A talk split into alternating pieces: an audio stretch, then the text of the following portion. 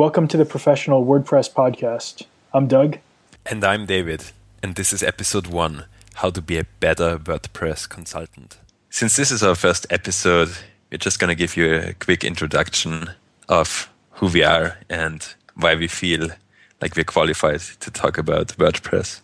My main product is Efficient WP, which is a fully hosted and managed uh, solution for WordPress websites. It includes all the updates, maintenance, it's on a fast server, and uh, fully packaged solution. A new product which I'm working on is uh, kind of an offshoot of Efficient WP, and it's called Pod WP.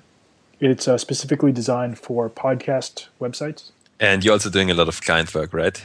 Yeah, I'm, I'm trying to scale it back, but I, I still have uh, some client work at the moment, which you know, it hopefully if, if this other stuff takes off, then I, I can scale scale the client work back. How long have you been using WordPress? It's been over five years now. Wow. Yeah. Efficient WP, it is different from a normal host such as Bluehost or WP Engine. How exactly is it different? Yeah, the, the biggest difference is that uh, the updates and the maintenance are taken care of, and the fixes related to those. Uh, so one of one of the big problems with with most of these hosts is that uh, you have theme and plugin updates that may break your site, and mm-hmm. then it's up to you or you hire a developer to go and fix that. And so what I do with my platform is I take care of those fixes, and I take uh, preventative measures to prevent, hopefully prevent those from even occurring on the first place on, on the live site. And so I'm David, and my business is Fat Cat Apps. And basically, this is a WordPress plugin shop. Right now, we've got one product. Our flagship product is called Easy Pricing Tables. And it makes it really easy to create those nice looking pricing tables um, that are useful if you have a product with multiple pricing tiers and you want to sell it on your website. We're also currently working on a couple other plugins, and I'm hoping to release some of those over the next couple of weeks or couple of months. Yeah, and I can personally vouch for easy pricing tables. I use it on my website, and I also make it available on my platform. Thanks, man. And I've been using WordPress as a user for probably four and a half years. I've been focusing on building a business on top of WordPress probably for the last like nine or 10 months or so. So we've got about uh, a decade of WordPress experience between us. Yeah. we'll now move on to the core of the episode. And the reason you in particular feel qualified to talk about this is because how many years have you been consulting? It's been uh, it's been five years or so. Um, wow! So you've since, been actually consulting been for five years. Wow. Yeah, full full time. Uh, so I've gone through the ups and the downs. Basically, uh, you know, I'll, I'll, talk about what's worked for me and what what hasn't worked. So some things to avoid uh, the same mistakes that I've I've made. So the first thing is when you're first negotiating and, and uh, talking about the project, uh, you want to listen to what the client wants, but you also want to figure out what they need. Um, a lot of the time, the client may think they want one thing, and it's really not the best thing for them. So try to uh, give some advice instead of just sticking with what they need.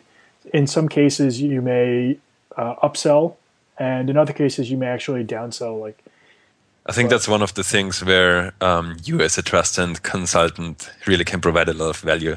Um, because when you go to Odesk and you get somebody to slice your PSD into WordPress theme or something like that, you know, those are technicians and yeah. they just, you know, they do exactly what you tell them. But I think I think that's really where, as a premium um, contractor, you can provide a lot of value by actually giving people advice. People, you know, yeah. non-technical folks are kind of they don't really know what they should be doing, and they're gonna really value your advice. Yeah, that's it's actually a good uh, example with the uh, PSD slicing. Is uh, I'm currently working on a client project where there's about a dozen different uh, font sizes in the PSD, and uh, from a coding perspective, it's it's really a nightmare when you have uh-huh. you know a 22 pixel font and a 23 pixel and 24 pixel, and right. um, you know, in some cases you do need a, a, a range of font sizes, but you don't need uh, 12 or 15 different font sizes. If you were just doing PSD, to WordPress, you would make it exactly like that, but it, it doesn't help for usability and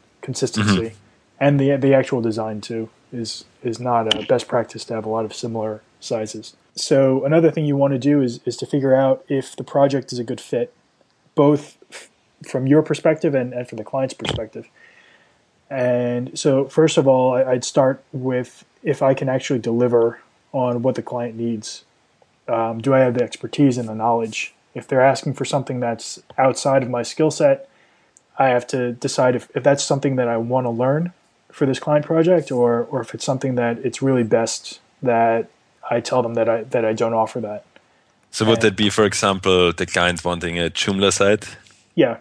Um, you know, basically any, you know, if they want me to work with a, a system other than WordPress, I, I, I only do WordPress sites. My rationale is I'd rather be an expert in WordPress than mediocre at a at a whole bunch of different. Oh, absolutely. I think that's another thing that allows you to charge more. Is there's a lot of mediocre for folks who can kind of do, you know, Java and C Sharp and PHP and Joomla and WordPress, yep. but they're not really good at anything. They're, yeah, there's also uh, people who who will do your social media and your graphic design and, and the SEO and, and, SEO. and the AdWords. Yeah, yeah. exactly. and you know, while most of these things I have some knowledge of, and I can I can do it to uh, a lot of them to to a decent extent. They're not things that I'm expert at. It's not really something I, I necessarily want to offer to my clients, even though I can. The other thing that, that I usually do is to try to figure out if there's any warning signs that it's going to be a bad client. So some of the things it's uh, demanding everything right away uh, especially like like immediate turnaround time. Yeah. Like I need this right now. Exactly, and urgent. Yeah, in in some cases, you know, there are urgent things, but when yeah. it's kind of like uh, you know, crying wolf. If everything is urgent with this client, this then, then you you either you have to prioritize them over all the other clients, or you just can't tell what things are actually important. And if they're going to to call you on your personal uh, phone line and, and email you and um, you know mm-hmm. post you know post on your Facebook wall and all of this other stuff. Uh, uh. These these things uh, you may not realize right away, but definitely don't want clients that are uh, too high maintenance. Do you have any other examples, or have you had bad experiences with um, somebody like always asking for discounts and always trying to get get a yeah, cheaper deal. That's that's that's a big warning sign. Is if if somebody uh, asks you for a discount before they've even started working for you, or even even later on, but if somebody comes to you and you know you give them your prices and then they immediately just ask for twenty percent off, or or just you know without even putting out a number, just try to negotiate you down from from the beginning. Mm-hmm. It's usually a, a sign that they don't value uh, your work, and they'll always ask you for a discount later, um, whether or not you give in in the first place. So it's something that you have to mm-hmm. you have to think about. And when you're first starting out, you you can't be as picky, but later on, as you get more clients and more experience, then you can safely avoid some of these clients. And one of the things I found is the more I say no to clients, the more good clients magically appear to fill in that gap. Absolutely. It's um it's something that makes doesn't really make a lot of sense, but it just works out that way. And you know, I've never uh, felt bad about mm-hmm. turning down someone who I thought was a bad client. Yeah, I've had similar experiences too. The next thing would be to discuss the pricing and the timeline and the project scope. This is pretty important to establish early on in the process. Uh, you don't want any surprises uh, from either side. The client doesn't want an extra bill that they didn't expect. Mm-hmm. Uh, you don't want uh, lots of small changes and uh, scope creep. So, how do you feel about hourly pricing versus fixed prices? I'm a big fan of the fixed price, basically pricing proj- on a project basis versus hourly. Um, oh, didn't you didn't you used to charge hourly like last year or so? Yeah, I, I used to do hourly, and, and I still uh-huh. do uh, occasional hourly work when it's live and in person. It's easy to track that way. But generally, my opinion with this is uh, the better you are, you know, the higher the hourly rate is going to be. Yep. And from the client side, is they're not really sure how long something's going to take you, and Right. It can really vary between providers. So you can have somebody really good charging two hundred dollars an hour, mm-hmm. and the project could take them ten hours, and so it would be a two thousand dollar project. But then you may have somebody who isn't very good, and maybe they charge fifty dollars an hour, but if it takes them 50 hours to do the project, then that's actually more expensive. It's 2500 for the project.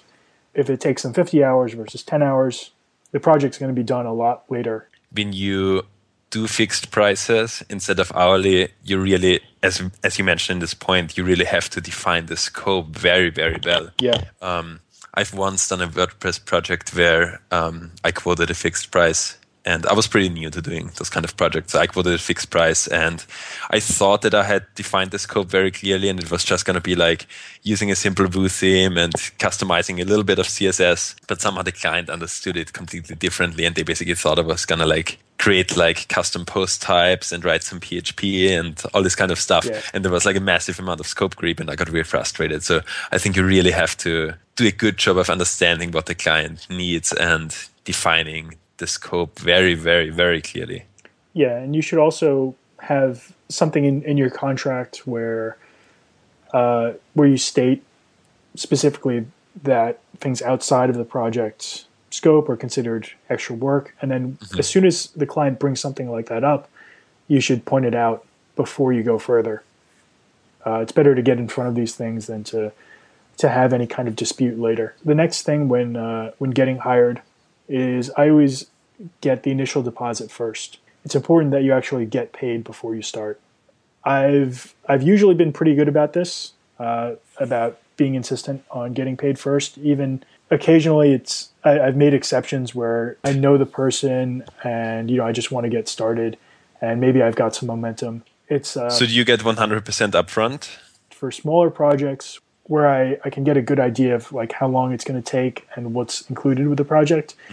I usually do upfront. I think that's another advantage as well of um, having fixed pricing and having productized services is that people are used to buying products and paying Yeah. for them upfront, while hourly services are usually paid upon completion. Yeah. The, the other thing is um, you, there's different models uh, that people use when, when doing this kind of thing. Uh, a lot of times I see uh, 50% upfront and then 50% on completion.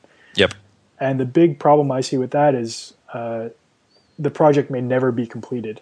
And then, in which case, Yeah. you, that's 50% of the project that you don't see, uh, you may never see, or it may be a long time before you see it. So, establish a timeline. And what I like to do is, is when breaking up a, a bigger project, I would like to make sure that I'm never out for more than 25% of the project. So if somebody doesn't want to pay, like say it's a $5,000 project, you know, they probably don't want to pay $5,000 up front before seeing any work. So during the project, my general uh, rule of thumb is to try to under promise and over deliver. Basically, what, what I mean by this is, um, you know, you don't want to promise things that you can't do or promise unrealistic timelines and then disappoint the client. You you want to set reasonable expectations that you think you can beat. I've made this mistake in the past where I would give very optimistic timeframes, as in, I'm gonna get this done by the end of the week. And then I wouldn't get it done, and then it just kind of sucks, and you kind of have to like follow up with the client, and you're like, ah, sorry, I wasn't able to Yeah. do it. Um, on a similar note is is if you can go in and you can do something maybe make a few improvements. And you know i like when there's small things i like to do it for free and, and not charge for it.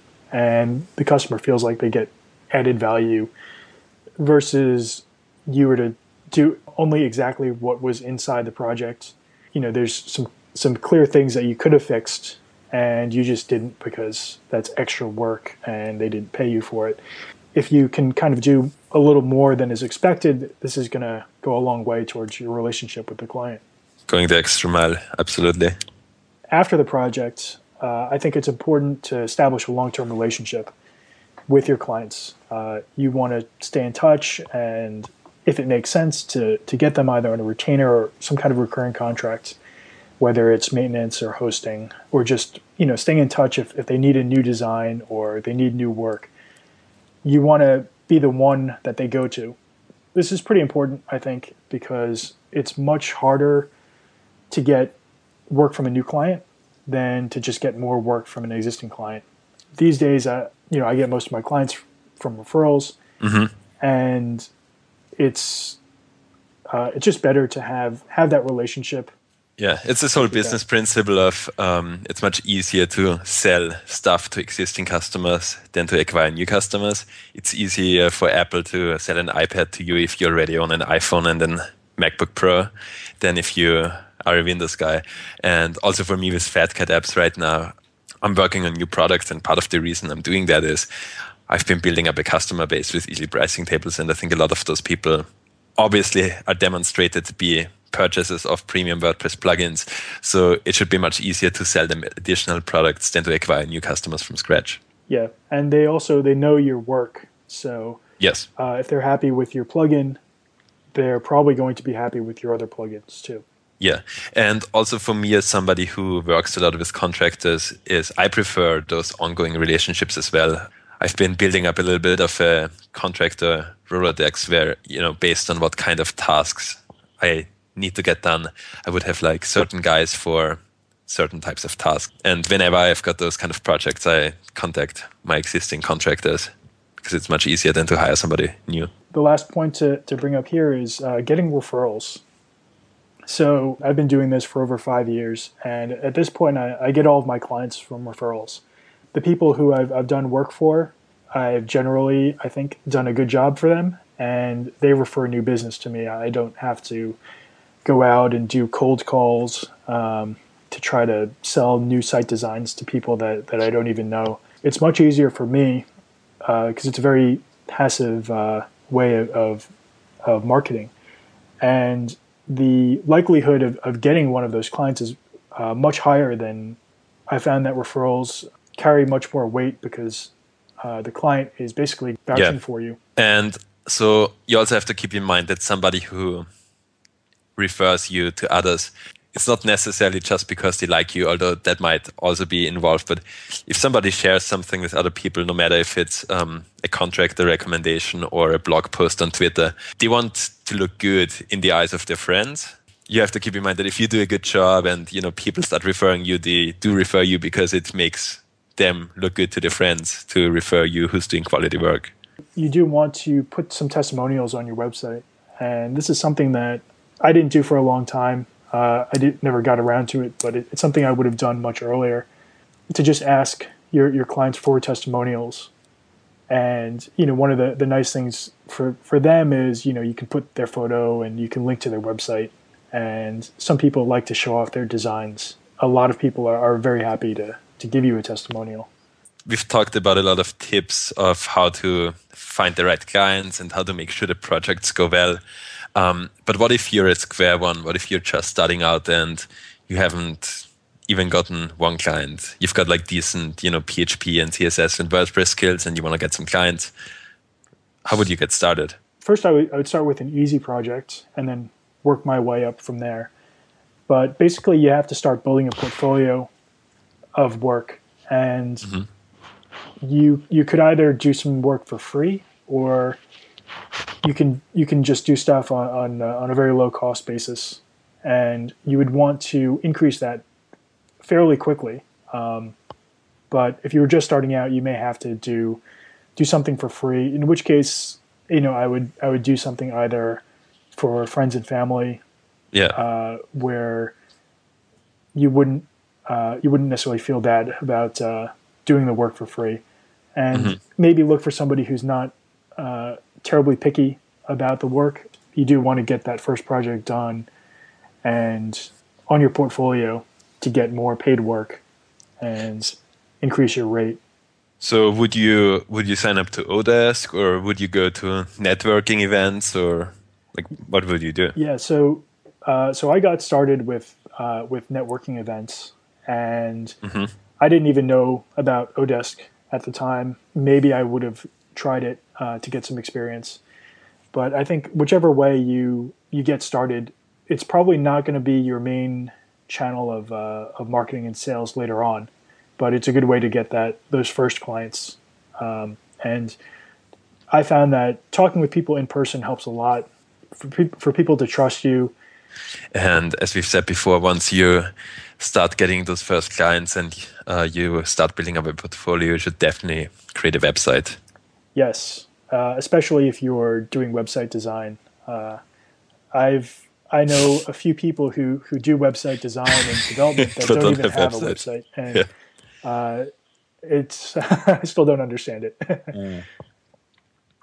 Yeah, I think I think that's a fundamental requirement. I don't think that I, as a client, would trust somebody to build a website for me if he doesn't have his own website. It's just it's just one of those things. And it's also important to have a good website uh, to make sure it looks decent. And in some cases, maybe even just using a template is fine. But you know, get have a website if you're yeah. going to sell that.